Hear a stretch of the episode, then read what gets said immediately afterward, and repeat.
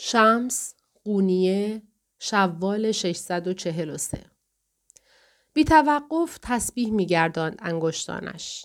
از فرط تفکر چین افتاده بر پیشانیش. تک و تنها نشسته مولانای عزیز. خورشید غروب کرده. این ساعتی است که فرشته ها با انسان ها در میآمیزند. مرزهای حقیقت و خیال محو می شوند. همانطور که سر و پا ایستاده بود و در سکوت تماشایش می کردم، ناگهان به عالم دیگر کشیده شدم.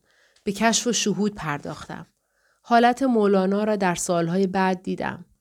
پیرتر و لاغرتر و غمگینتر بود. اما با حیبت و عظمت بیشتری نشسته بود در همان نقطه.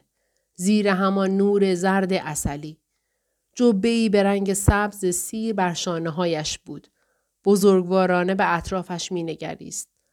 اما در دلش دردی آرام نشدنی داشت. نبود مرا مثل زخمی بر وجودش حمل می کرد.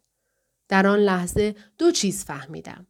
اول اینکه مولانا در این خانه پا به سن می‌گذارد و تا آخر عمر در این شهر میماند. دوم اینکه پس از رفتن من زخمی که بر اثر نبودنم باز می شود بسته نخواهد شد. چشمهایم پر اشک شد.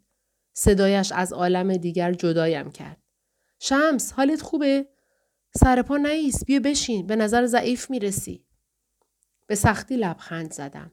اما سنگینی حرفهایی که می‌خواستم بزنم مثل سنگ آسیا از گردنم آویزان ماند. صدایم گرفته بود. راستش حالم خیلی خوب نیست. خیلی تشنم شده. اما در این خانه چیزی نیست که تشنگیم رو فرو بنشونه. مولانا گفت در اون صورت میرم از کرا می‌پرسم هرچی دلت می‌خواد بگو برات آماده کنن.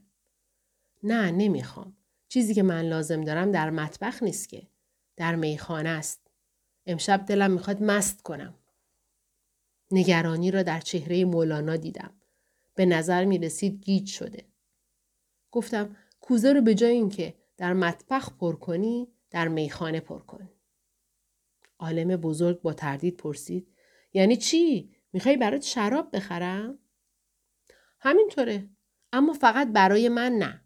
اگه بری و برای هر دومون شراب بخری خیلی مقبول میشه. دو کوزه کافیست. یکی برای تو، یکی برای من. اما یک خواهش هم دارم. به میخانه که رفتی با عجله کوزه ها را بر ندار. کمی آنجا سرت رو گرم کن با آدم ها صحبت کن. من اینجا منتظرت میمونم. لازم نیست عجله کنیم. مولانا به صورتم نگاه کرد. در چشمانش هم اسیان بود هم تشویش. در آن لحظه یاد شاگرد موقرمز در بغداد افتادم که می‌خواست رفیقم باشد. از بس در این فکر بود که دیگران دربارهش چه فکری می کنند فرصت پیدا نکرد در دریای تصوف قوطه ور شود. آیا مولوی هم از ترس از دست دادن اعتبارش صرف نظر خواهد کرد از پیش رفتن در این راه؟ اما مولانا پس از لحظه ای تردید بلند شد. سرش را به این معنا که خیلی خوب باشه تکان داد و گفت تا این سن رسیدم نه به میخانه رفتم نه قطره شراب در دهان گذاشتم. به نظرم نوشیدن شراب صحیح نیست. اما به تو کاملا اعتماد دارم. چون باور دارم که بیهوده چنین چیزی از من نمی‌خواهی. لابد حقیقتی هست که می‌خواهی ببینمش. به خاطر گل روی تو ای دوست به جایی که گفتی میرم اون شراب رو می‌گیرم و میارم. حتی اگه این کار بر نفسم سنگینی کنه. حتی اگر بر پاهام دشوار باشه. حتی اگر بر اعتبارم لکه بزنه. بعد خداحافظی کرد و رفت. همین که از اتاق بیرون رفت زانو زدم سجده کردم تسبیحی را که مولوی جا گذاشته بود برداشتم بارها و بارها به درگاه پروردگار شکر کردم که چنین رفیق خارق العاده ای نصیبم کرده مولانا رودی خروشان است. رودی خروشان و درخشنده که در جا نمی‌زند. به روی همه انسانها و همه هستی آغوش می گشاید. درباره هیچ کس پیش داوری نمی کند. همیشه کنجکاو است بداند در آن فراسوها چه چیزهایی هست و بعد کشفشان کند. تنها وظیفه من این است که صد فراروی آن نهر را ویران کنم. همین.